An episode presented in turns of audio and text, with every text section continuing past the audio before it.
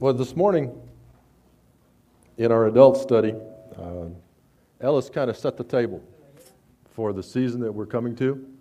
Uh, we talked about the Lord's Supper, uh, had a fairly lively discussion about the Lord's Supper, um, which is good, and we're going to continue that next week. Uh, but what I want to do, I want to pick up right after the Lord's Supper. Uh, my passages of Scripture today are going to be in Mark 14. And I'm going to start talking essentially when Christ packs up and takes off. And he goes off to the Gethsemane. But I want to do this in a little different way today. I'm going to make you do some of the work. Oh, I see, see eyebrows rising. what I want you to do is to use your imagination. Because today I want all of us to be Peter's shadow as we go from that time when they left the upper room and went out into the garden through the time Christ was arrested and up until Peter denies Christ for the third time. So we're going to be right there with him. So we're going to look at Peter. We're going to use Peter's life as kind of a mirror. And we're going to look at some of the things that happened to him. And we're going to use that to reflect on things that maybe happened to us, uh, things that are relevant to us 2,000 years later. And see what Peter was like and what he went through, and see how we fit into that analogy, if you will. So, to start all of this, how many of you guys like to fish? How many of you ladies like to fish? Anybody out there like to fish? No, there's, there's one or two people out there. So, when you think about uh, a fisherman, a person who does fishing commercially, uh, like maybe the shrimpers out of uh, Biloxi or something like that, what comes to your mind as a personal characteristic? Uh, these guys may be a little bit coarse, maybe. They don't dress too well. Maybe they wear white boots. It depends on what part of Louisiana you're from, if you wear white boots or not. Uh, maybe they tend to be a bit vulgar, okay? Uh, but, you know, generally they are manly men. I mean, they're out there working for a living in the sun, the hot sun. They're catching fish. They're spending time doing all of that. Well, that begins to tell you a little bit about where Peter was when Jesus met him. And when you read through the verses, uh, it talks about the fishermen there in Galilee actually being able to throw nets that are 20 foot in diameter that have weights around the edges. That's actually the way they fished. They took these nets, they cast these nets, and they used them to trap the fish. So think about that a 20 foot diameter net that's got weights around the edges and one person casting it out so that it'll go out in a circle and fall and catch fish. That takes some muscles. It takes some, that takes some upper body strength, if you will. Okay? So, what we're beginning to put together a picture is that the fishermen there in Galilee are probably not a whole lot different than the fishermen we see today. They're probably boisterous, uh, they're probably uh, full of vigor, uh, a little bit rough around the edges, or maybe a lot rough around the edges. Uh, and if you don't believe all of that, you know, Peter hung out with a couple of guys that were known as the Son of Thunder. Uh, I suspect their name, Sons of Thunder, uh, had a relation to what they were actually like in real life. So, this was kind of the, the characteristics of the people that Peter hung out with, and Peter, that was his livelihood at the time that Jesus met him. But consider something else. At that time, in the Sea of Galilee, fishing was the major, uh, major economic event that they had. That's what they did for a living. That was the main thing of all the Sea of Galilee. There was something like 16 different ports around the Sea of Galilee. And there were other towns around the Sea of Galilee. And when you translate the names of some of these towns, it was fish tower or dried fish. So fish were very important to the economy of the area. And as a matter of fact, fish from Galilee were exported as far as to Alexandria in Egypt and as far to the north as Antioch in Syria. So these guys were actually competing with the fisheries of the Mediterranean to feed that general area around in the Roman Empire. And one of the things that I didn't realize until I was doing some reading on this that fish was the staple food of that part of the Roman Empire. It wasn't chickens or pork or beef, it was fish. And these guys were competing on an international scale. Uh, suggests maybe that they may have known Greek, or at least enough Greek to get by with, because that was the language of commerce and business at the time. So we see a picture of people that are not men that are not particularly illiterate, maybe rough around the edges, but solidly in what we would call today the working class. So identify Peter as a working class person. Now, is this a person that you would expect somebody to call and say, You're going to change the world? Not really. You know, you would, if somebody tells you you're going to call somebody to change the world, you'll think of somebody that has some, maybe some knowledge, maybe he's gone to rabbi school and has a lot of Torah learning and all of this. But that wasn't Peter. That wasn't Andrew, and that wasn't James, and that wasn't John. And these were the first of the four apostles, disciples that Christ called at the time. So that's who Peter was. And Peter looked at him and said, Follow me. And Peter said, Okay. Which is kind of interesting because if somebody comes up to you that you've never met before and maybe heard of something about him on TV and they said, Follow me, would you say, Okay, fine, I'll leave whatever I'm doing, my carpentry business, my uh, whatever my business is, and let's go? Yeah, that's, that's, it's hard for us to, to think that he had that type of personality that he, he, he found something that he was attracted to. He got up and said, Okay, let's go, let's do it. Now, it's very probable that he had some association with John the Baptist, might even have been a follower of John the Baptist.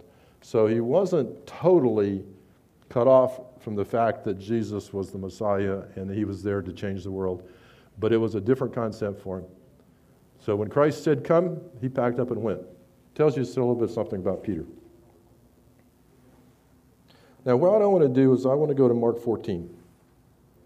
And I want to look at some specific verses here in Mark 14. I'm, I'm not going to go through all of it. Like I said, I'm going to pick up after the Lord's Supper and pick up in verses 26 and look at verses throughout the rest of that chapter. You know, it's interesting when you study the literature of the Bible, uh, this part of the Bible in Mark is known as what's called a sandwich. And when I first read that term, I said, I that's, that's kind of interesting. I'm thinking of uh, peanut butter and jelly or, or, or maybe an Oreo cookie. And actually, those analogies are pretty sound if you think about it, because the way Mark puts parts of his gospel together, there's a outside edge, there's a top edge, there's a bottom edge, and there's a middle. And usually the top edge and the bottom edge talk about the same thing, but the middle part is the key to understanding the whole sandwich. So we're actually picking up in the middle part at the end of one of these sandwiches. For those of you who are in Bible trivia, I just I'll give that for your knowledge. So. Verses 26 through 31. Let's read that section, and I'm going to read it in the New International Version. It says, When they had sung a hymn, they went out to the Mount of Olives. You will all fall away, Jesus told them, for it is written, I will strike the shepherd, and the sheep will be scattered. Zechariah 13, 7, if you'd like to refer to that. But after I have risen, I will go ahead of you to Galilee. Peter declared, Even if they all fall away, I will not. Truly I tell you. Jesus answered, Today, yes, tonight, before the rooster crows twice, you will disown me three times. But Peter insisted emphatically, Even if I have to die with you, I will never disown you. And all of the others, that would be the 12, said, Me too. They said, Me too. I will do the same. Imagine if you're one of the other 12. And here Peter standing up and Peter's saying, Hey, even all these other guys could do this, but I'm not going to fall away. Which means in his mind, he could, he could visualize the other 11 saying, No, I'm not going to follow Christ. I'm out here. I'm done. But he wasn't going to do that. How would that make these other guys feel? You know, we think about it. We were talking this morning about examining ourselves and seeing what we, if we have something against our brother, before we come to the Lord's Supper. You know, that's the types of things that we were discussing. You know, somebody stands up and says, Hey, all of these people could do this, but I'll never do that. I'm a whole lot better than that. When Jesus says you will all fall away, it means really something to the effect, if you look at the original Greek, to fall or to stumble And the sense of the Greek word suggests that the disciples will willfully defect. They wouldn't willfully defect. In other words, they would come back and they would say, in their mind, they're not going to say, I'm going to leave, or they look ahead and say, I'm going to leave. But circumstances arise that all of a sudden now they're distracted and they leave and they move apart and stress. And we'll talk about that here in a minute. When we think about that, when he puts that concept together, do you remember what he told them to do at the end of Mark 13? That's the Olivet Discourse. And right at the end, he told them to be watchful and be vigilant. And they couldn't do that. And they couldn't do that. And the net result was they will fall away. Like Ellis was speaking this morning, there are effects for not doing what you need to do. Things happen to you. And in this case, they weren't watchful, they weren't vigilant, and they fell away.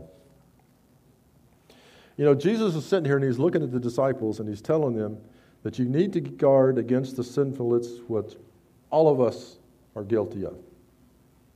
And you say, well, what's that? What are all of us guilty of? Well, I would propose to you that we're guilty of sin, of weakness, and we don't resolve to do right. In other words, when something comes along, we're sitting in Bible study and we're all gung ho, and this is what we know, and this is what we discuss, and this is the way we are. But when the rubber hits the road, when we're out in the street and something pops up, it's like, oh, I can't do that. Or I'm embarrassed to do that. Or you're distracted. Maybe you don't even see the opportunity that it comes up. In other words, we don't plan to sin. Not a person here plans to go out and break a law or a commandment. But sometimes we don't plan not to sin. And when we don't plan not to sin, is where we find ourselves going astray. It's written. You know, that phrase, it is written, it's a pretty common phrase in both Hellenistic literature of the time as well as in the Old Testament.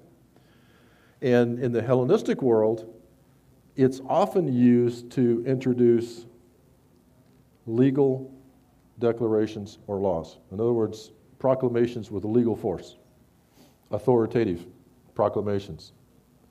In the Old Testament, it often designates the authority of either God, the Torah, a king, or a prophet. So when he says it is written, that's an authoritative statement saying this is going to happen. Zechariah, in this case, is a prophet. And the entire verse 7 says, Awake, sword against my shepherd, against the man who is close to me, declares the Lord Almighty. Strike the shepherd, and the sheep will be scattered, and I will, tear, I will turn my hand against the little ones. This was God's will that this happens. And sometimes that's real hard for us to wrap our minds around. And we'll talk about that a little bit later, but it's God's will that Jesus died. And we know and we've discussed the reasons why that happens. But when we look at later on in Jesus in the garden, he knows that that's God's will, but it doesn't make it any easier for him. And you think about that. We can look at this quote, among others, as a warning to the disciples. They knew the Old Testament. They had been with Christ for three and a half years. They should have been, been able to understand this that when he was going to be taken, they would be scattered. They didn't put it together. Like a lot of things, they didn't put together until later.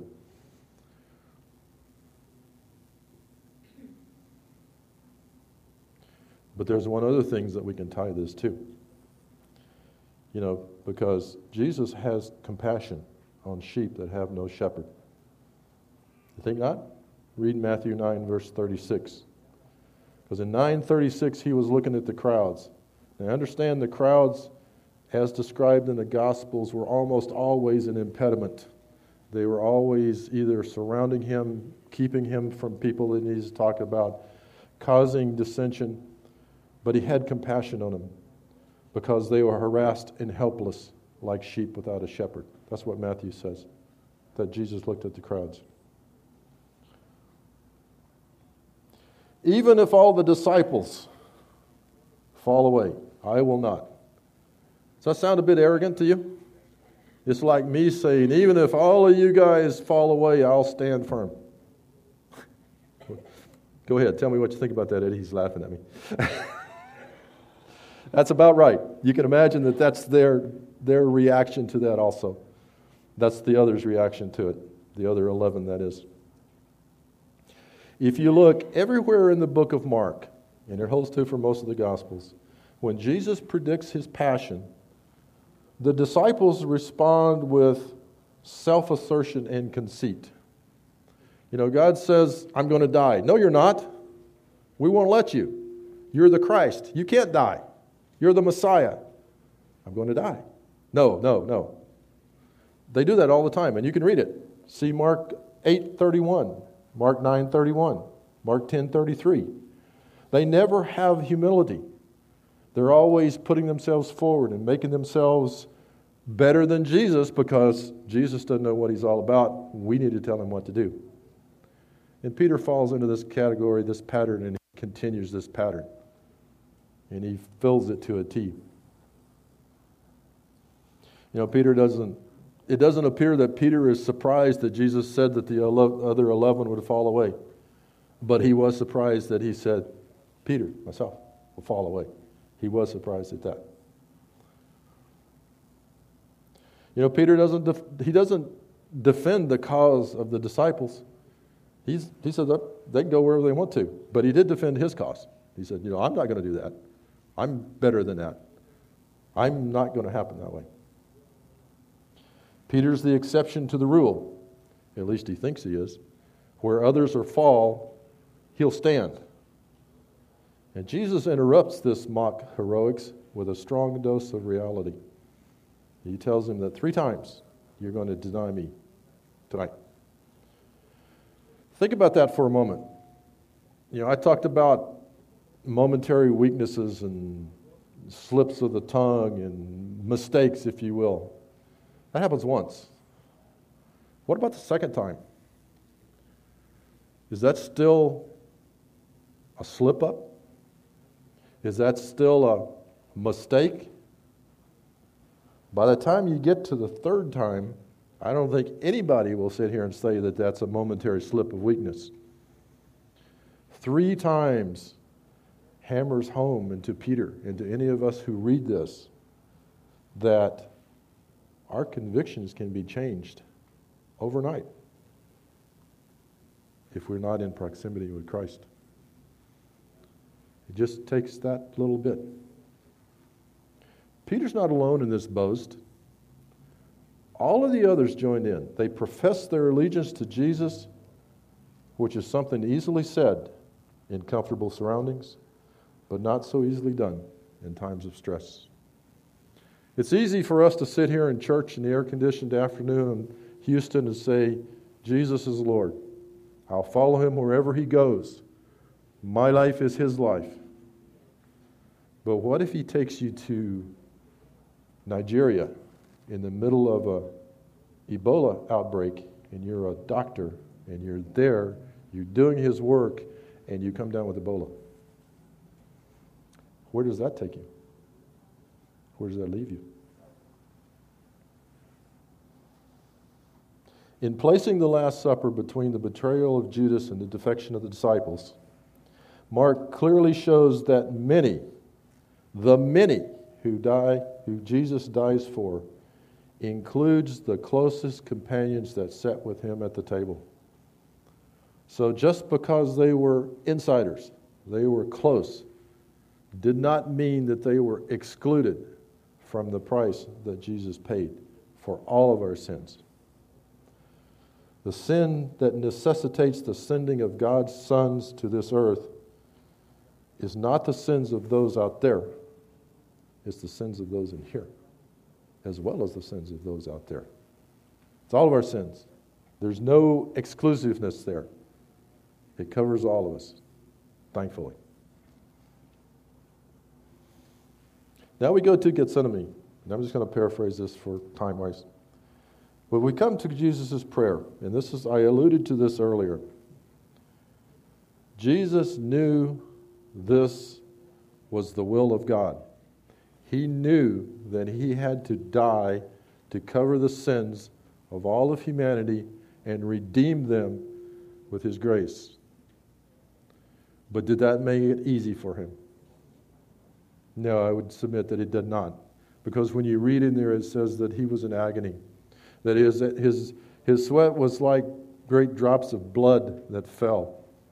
And he even asked God if there was another way to do this. Now, think about that for a minute. Jesus, as God, knew what was going on. He knew that he was going to take the burden of, man, of humanity's sins on himself. But what did that really mean to Jesus? Think about it for a second. Jesus and God had been like this since eternity. Jesus then took on his humanness and came to the earth for 30 years, and Jesus and God were like this. Why do we know that? Because we know that he prayed to God, he constantly sought his will. And now all of a sudden he realizes that when he takes humanity's sin, he's going to be cut off. He is literally going to be cut off from God. Why do you think he says, My God, my God, why have you forsaken me? That I think he knew that, but when it happened, he felt it. And that was not something that was easy, even for a human that was God to do. And we see that when we read his prayer and see his agony. Meanwhile, what was Peter doing? Remember what Peter was doing? Sleeping. Yeah, sleeping. Hey, it's been a long night. You know, they had a big meal. Uh, maybe they had a little wine, could have had a little grape juice. It's late night. They're tired. So Jesus says, He picks out Peter and James and John and says, Come with me. And he goes and prays, and he comes back and they're asleep. He says, What is this? Yeah, what's and again, what does he tell them? He says, Watch. That's what he told them at the end of the Olivet Discourse. He said, Watch, pay attention. You need to know what's going on. And they're sleeping. As a matter of fact, three times they were sleeping. Three times, several things happened in this story. But they were sleeping. Three different times he came back and they were snoring away. Finally, in verse 38, he says, Watch and pray so you will not fall into temptation. The spirit is willing, but the flesh is weak. I would submit to you that it's exactly where we sit today. That our spirit may be willing, our spirit may be very willing, but the flesh is weak. You ever get a call at 2 o'clock in the morning and somebody says, I got a problem I need to talk to you about? It's like, call me back in the morning. really? I got to go to work at 4, 6 o'clock in the morning. Do you want to talk? Why don't you call me tomorrow afternoon? Okay? Yeah, these may be trivial examples, but my point is that that's kind of what we're talking about. Because God doesn't call us necessarily to an easy life. You know? He wants us to be out there in the trenches. He wants us to be active. He wants us to be moving. He doesn't want us to be sitting there and saying, okay, I know everything needs to be known. Teach me, Lord.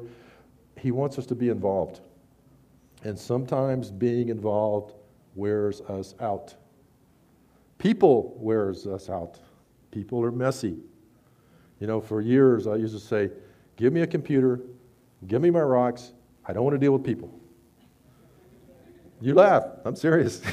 That was me. I'll take a rock, doesn't talk back. I'll take a computer. I can get mad at it and throw it up against the wall, nobody cares. But people are different. I can't throw people up against the wall when they irritate me. I can't even do that to my dog. But the fact of the matter is, that's where we're supposed to be at because Christianity is a relational religion. We have to have a relationship with Jesus Christ and we have to have a relationship with our brothers and relationships are messy. And that's why we have those recipes that we talked about this morning. that when you have a problem with your brother, there's a way to go work it out. And also, the fact is that every year when we do the Lord's Supper, that we're supposed to make sure before we bring our offering to the table that we come back and say, okay, do we have that? We examine ourselves, we look at ourselves and say no, or yes, or what do we do? And move forward.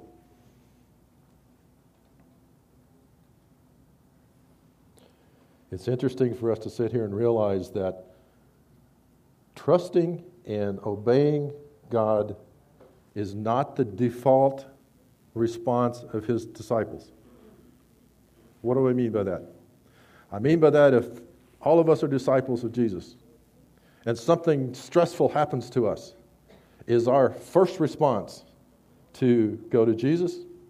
Or is our first response to, what can I do to fix this?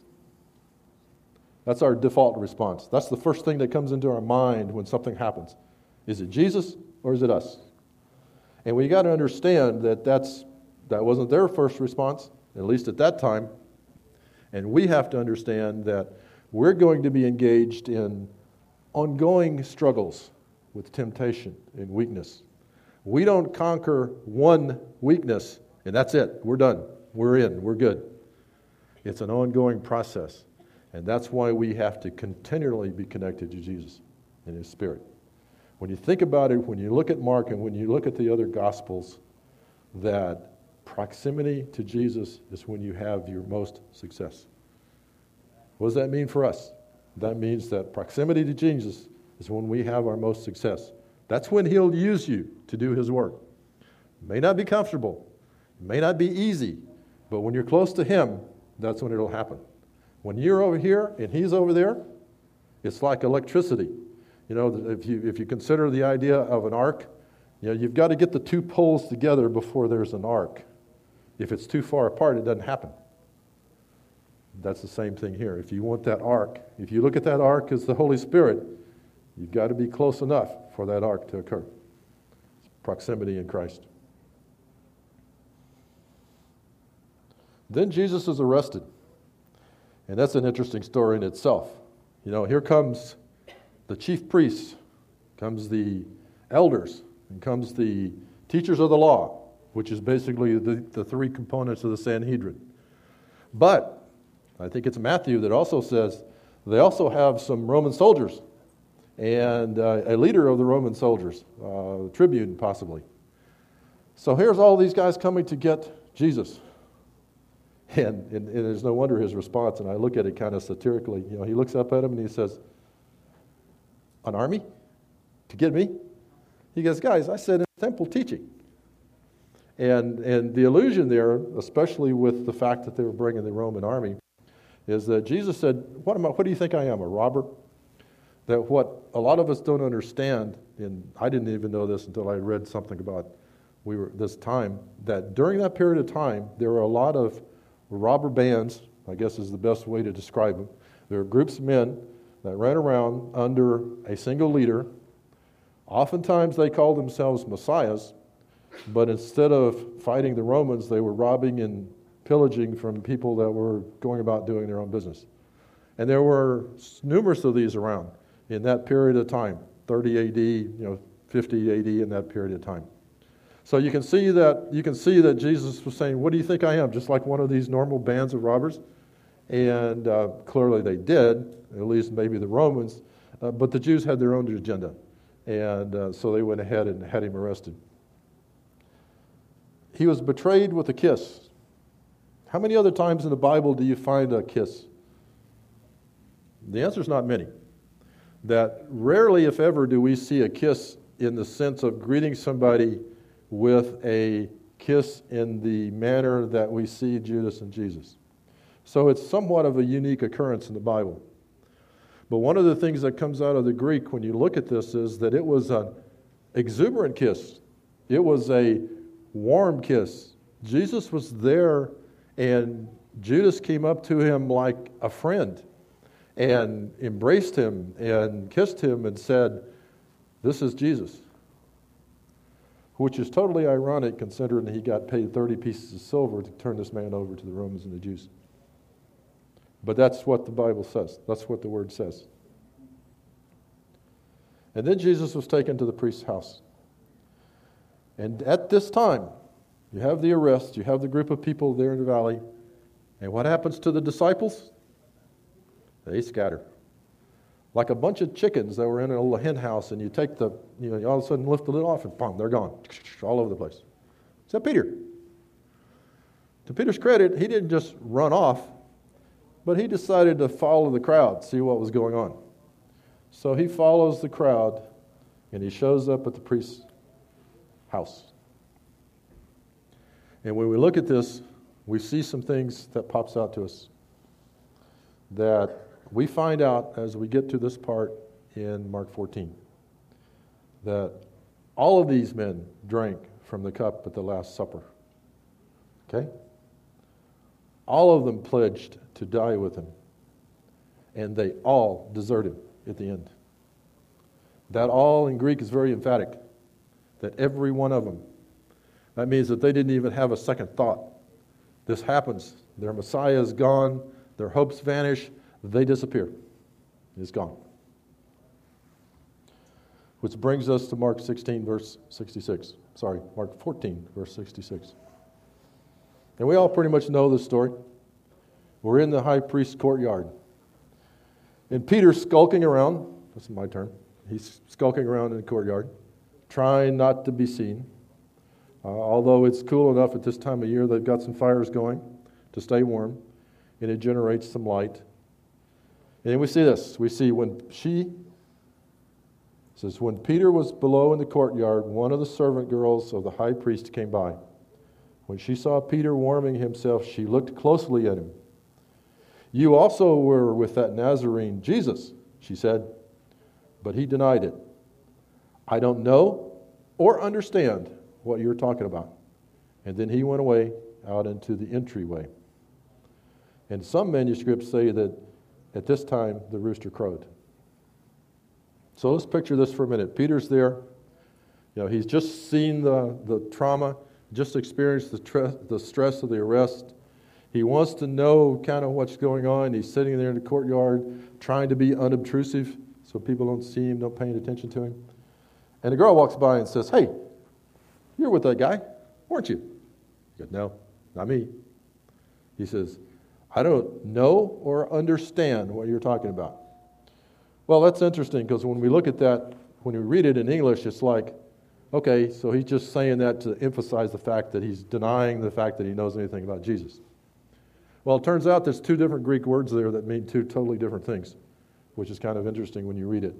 The first Greek word that's translated know it tends to denote theoretical knowledge. In other words, I can read this Bible and I can tell you what this Bible means and I can give you all the theoreticals, I can give you all the academics. It's all right there. That's the theory. That's the theory of Christianity right here. That's what the word know means. But the word that's translated understand tends to describe practical knowledge. So that's living it. And I kind of put together an analogy, and this was in uh, honor of Neff, because I know he builds things, that, uh, you know, if you're a do it yourselfer, you can open up a book or you can see a YouTube video, and it'll tell you how to make cabinets.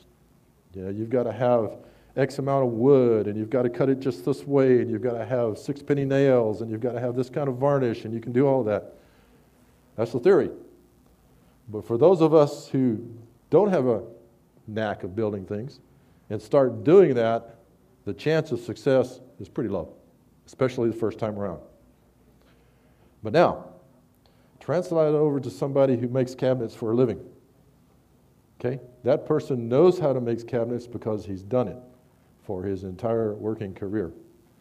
So he knows that when you make a corner, you need to bevel a little bit of edge so they fit. Things that you don't read in the theory. He knows that if you use six penny nails, it's going to crack the wood. You don't want to use that. You want to use four penny nails. He knows all of these details because he's done it. He's made the mistakes along the way, so when he gets to this point, he doesn't make those same mistakes. That's the practicality of it. So, what Peter was telling them was that I know nothing of the theory, nor have I ever lived it. That's what he was saying. And when you realize that, that's more than just saying no. That's getting into the whole idea of, I don't want to have anything to do with this. Not now, not then, or ever. Which is a lot more than just saying, I didn't do it. So now we begin to understand the depth of Peter's denial. And he's sitting here and he's going, No, no, no, no. And now he moves. Peter goes, he goes out into the entryway. But you know, a change in location really doesn't change his heart. And you know, that's something we can keep in mind too. When we find ourselves in bad situations and we work really hard to change the situation, but we don't change anything on our side, what does it gain us? It doesn't gain us a whole lot. When we change situations, we need to change hearts. Or we can change hearts and not change situations. It's important for us to look at that. Verse 69 and 70 When the servant girl saw him there, she said again to those standing around, This fellow's one of him. Again, he denied it. No, not me. One of them. You know, it's interesting that the servant girl in the, in the priest's house said one of them. Kind of implies that the priest, at least the household, had some inkling of what the Jesus movement was all about. Because they, you know, she was putting this together and, and, and she probably knew something about that. And you know, this word translated deny, it has the connotation of an extended denial. And one of the commentaries that I was reading about this said the denial is probably along the lines of going postal. Okay? Or maybe not going postal, but maybe going off. You know, for us guys who are married, you know, when your wife goes off on you for being something stupid, that's probably about the idea of what, what he meant by going off on the girl. I mean, he went off on her because, no, you know, stay away from me, get away from me. I don't want to have anything to do with you. I didn't. I told you once, I told you twice. I don't have anything to do with this. You know, get out of my life. You can just visualize Peter doing that in his own unsubtle, tactless way. Okay. And a little while later, those people standing around, because apparently there was a group of them here, says, Surely you're one of them, because you're a Galilean. And he began to call down curses and he swore on them. He says, I do not know this man you're talking about. you know, this accusation is the boldest, and Peter's denial is the strongest. Because they look at him and they say, Hey, you're from Galilee. You know, we, we know you're from Galilee because you don't look like those of us Jews that are down here from Jerusalem. You've got that accent, you know, we can tell. And he goes, No, no. He says, You're confused. I'm not. And he began to curse. And the word for curse and swear, the word for swear, is the same Greek word that we get the word anathema from. So it gets you the idea of the depth of his protestations. I mean, he takes it one step farther. He's not simply being profane, but he's actually swearing, probably by God's name. So he's standing here, he's swearing, he's cursing, he's telling these people with intensity that I didn't have anything to do with this. And you look at the word anathema, if you want to get a picture of this in your mind, something or someone who is intensely disliked or even loathed. Now, I'm not going to go there, modern American politics, but you can find somebody, I'm sure, out there that you loathe, okay? If not in politics, in Hollywood. Okay, take that concept and put it in Peter's mind because that's what Peter was saying to these people that were around. Denunciation of something that's accursed, a vigorous denunciation. So you begin to see the depth of what Peter was protesting and how he was protesting. And at that moment, the cock crew. You know, some people look at that and they make up stories. I don't say they make up stories, but they say, well, you know, in the Mishnah it tells us that there's no chickens in Jerusalem because chickens scratch up uh, carrion and unclean things. Therefore, this couldn't be an actual rooster. That it actually has to relate to the fact that the Romans had a reveille call, if you will, at a certain time of the morning, and it was also mimicked by a uh, shofar in the temple. But that's probably not what the actual, the, the plain meaning of the term is. Uh, this was the priest's house. He probably lived on the edge of the city at that time. So if you don't want chickens in Jerusalem, you can have chickens outside of Jerusalem, but they, you can hear over a distance. So the cock crowed. And then Peter remembered the words that Jesus spoke to him. And he broke down and wept. Now, this word break down, excuse me, the word break down here means he threw himself on the ground and he cried. And if you think about back when the Magi came to see the young Jesus, when you hear, when you read that passage, that's what they did. They threw themselves down. When they, when they prostrated themselves before Christ, they threw themselves down. Now Jesus has a Peter that he can work with. So, what does that mean for us? That means that our brokenness, Jesus has a person that he can work with and he can work through.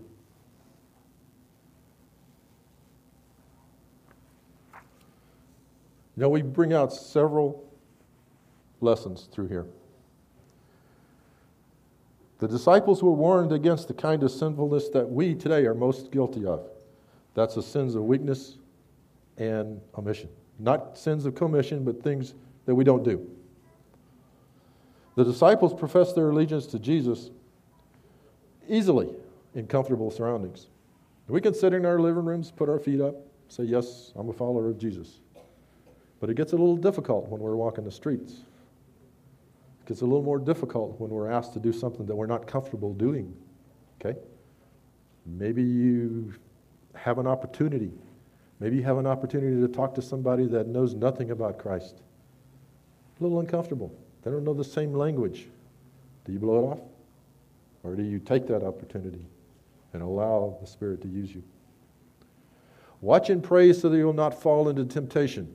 The spirit is willing, but the flesh is weak. The key here is the proximity to Christ, because none of us are as strong a Christians as we might envision ourselves to be. You know, I've asked you to put yourself as Peter's shadow, but put yourself as Peter. How strong do you think you are? Are you really that strong? Ask yourself. The key here is proximity. The less likely that we're distracted,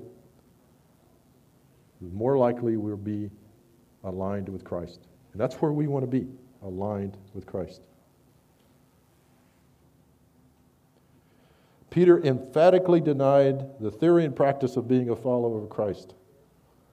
But you know what? We have to ask ourselves do we deny the knowledge of Christ by not spending a lot of time studying His Word? Do we deny the knowledge by not knowing this book like we should? You know, we sit here in, in adult classes and we talk back and forth and back and forth. And, and Ellis made a wonderful point this morning. He says, We can think about a lot of things. He says, but what we want to know is what's in this word. What we want to know is here. Because when we're called to account, when we're called to answer, it's not going to be what we think. It's not going to be what we believe. It's going to be what the Word says. That's where we're going to be judged. How about do we deny the practice of being a Christian by not expressing love in our everyday life? Now, that's a handful. We could talk for a week about that. I mean, we're told that Christ is love, and that's what we're supposed to be reflecting when He lives in us. So, what do we do? How do we do that? Do we see a need? Do we take care of it? Do we ignore it? Do we pray for people? Do we pray for people that don't ask for prayers? Do we pray for people that do ask for prayers? What can we do? All of us have something that we can do.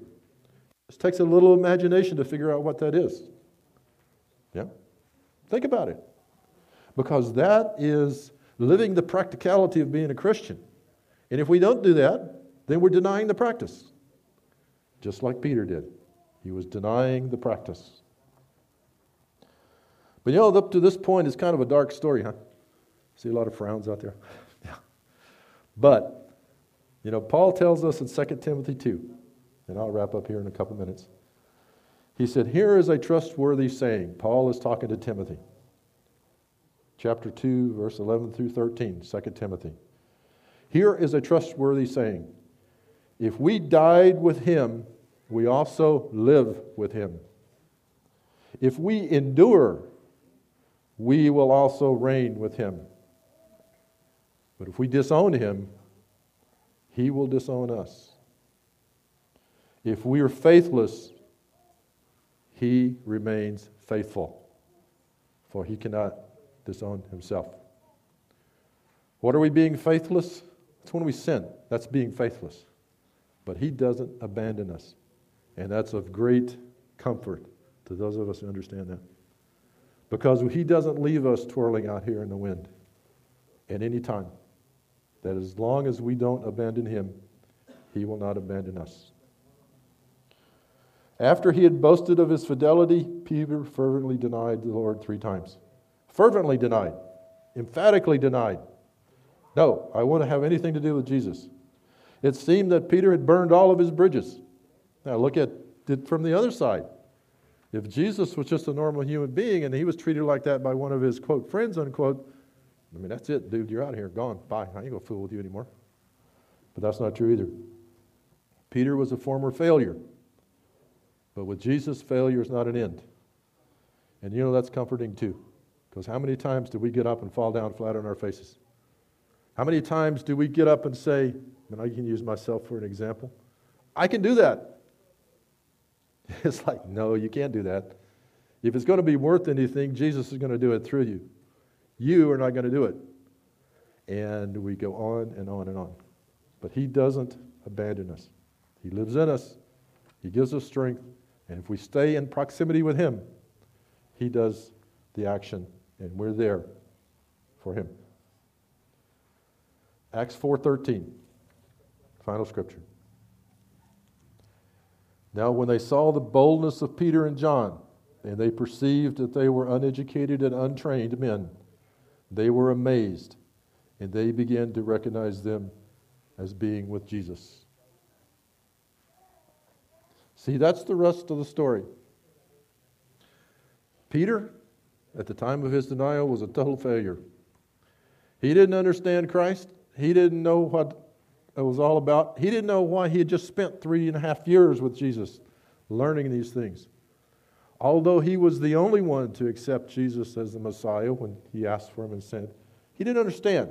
He said, You're the Messiah, but in his mind, the Messiah was a physical person coming back to save the country of Israel. But God took that and he transformed that and he filled him with his spirit.